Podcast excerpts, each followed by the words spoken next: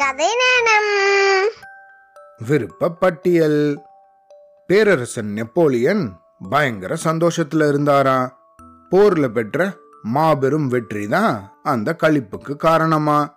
அந்த வெற்றிக்கு பேருதவியா இருந்த அவனோட நாலு தளபதிகளையும் கூப்பிட்டு உங்களுக்கு என்ன வேணும்னாலும் கேளுங்க அப்படின்னு சொன்னாராம்.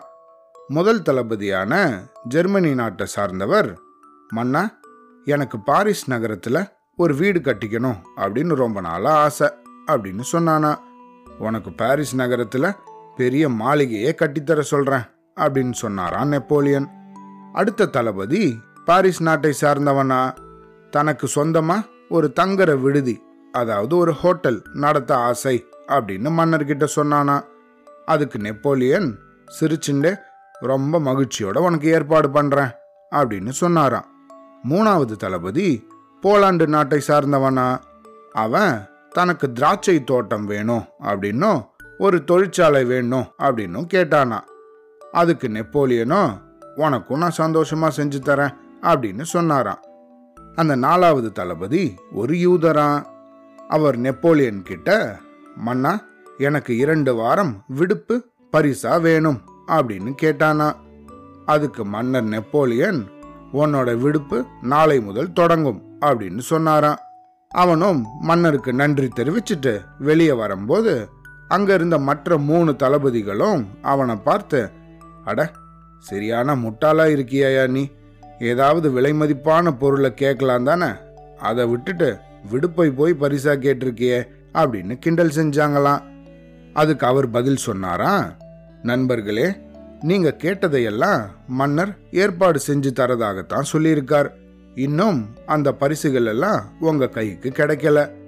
மன்னர் அவர் கொடுத்த வாக்குகளை நேரடியா செயல்படுத்த அவருக்கு எப்படியும் நேரம் இருக்க போறது கிடையாது. அதனால அவரோட காரியதரிசியை தான் இந்த வேலையெல்லாம் செஞ்சு கொடுக்க சொல்ல போறார். அந்த காரியதரிசியோ ஆயிரம் வேலை செய்யறவன். அவனும் அவனுக்கு கீழே இருக்கிற வேலை செய்யறவங்கள தான் இந்த வேலைகளை செய்ய சொல்ல போறான்.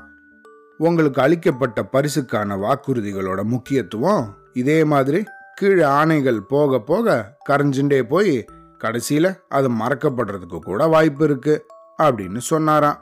மற்ற தளபதிகளோ அப்படி நடந்தா மன்னர்கிட்ட போய் நாங்கள் முறையிடுவோம் தானே அப்படின்னு சொன்னாங்களாம். அதுக்கு அந்த யூத தளபதி சொன்னாரா நண்பர்களே மன்னருக்கு இன்னைக்கு இருக்கிற இந்த வெற்றி கழிப்பு ரொம்ப நாள் நிலைக்காது. போர்ல வெற்றி பெற்ற அந்த வெற்றியோட மதிப்பு நாளடைவில் மற்ற பிரச்சனைகளுக்கு நடுவில் ஒளி எழுந்து போயிடும். அது மட்டும் இல்லாமல் இந்த கணத்தில் உங்கள் துறை மேலே இருக்கிற வெற்றி மட்டும் அவரோட கண் முன்னாடி இருக்கு. நாளைக்கு உங்கள் துறையில் ஏதாவது தவறு நேரிட்டால் நீங்கள் தலை நிமிர்ந்து அவர் முன்னாடி போய் நின்று உங்களோட பரிசை உரிமையோட எப்படி கேட்க முடியும்? ஆனால் நான் கேட்ட பரிசோ இப்போ என் கையில். நான் கேட்ட உடனே எனக்கு கிடச்சிடுச்சு அப்படின்னு பதில் சொன்னாராம். இதை கேட்ட மற்றவங்க வாயடைச்சு போய் நின்னாங்களாம். யூத தளபதி தன்னோட விடுமுறைய திட்டமிட கிளம்பிட்டாராம். இந்த கதையிலேருந்து நம்ம என்ன தெரிஞ்சுக்கணும்? அரிதான இடத்துல கிடைக்கக்கூடிய ஒரு ரூபாய் பின்னால எப்பயோ கிடைக்க போற நூறு ரூபாயை விட மேலானது. சரியா? அவ்வளோதான்.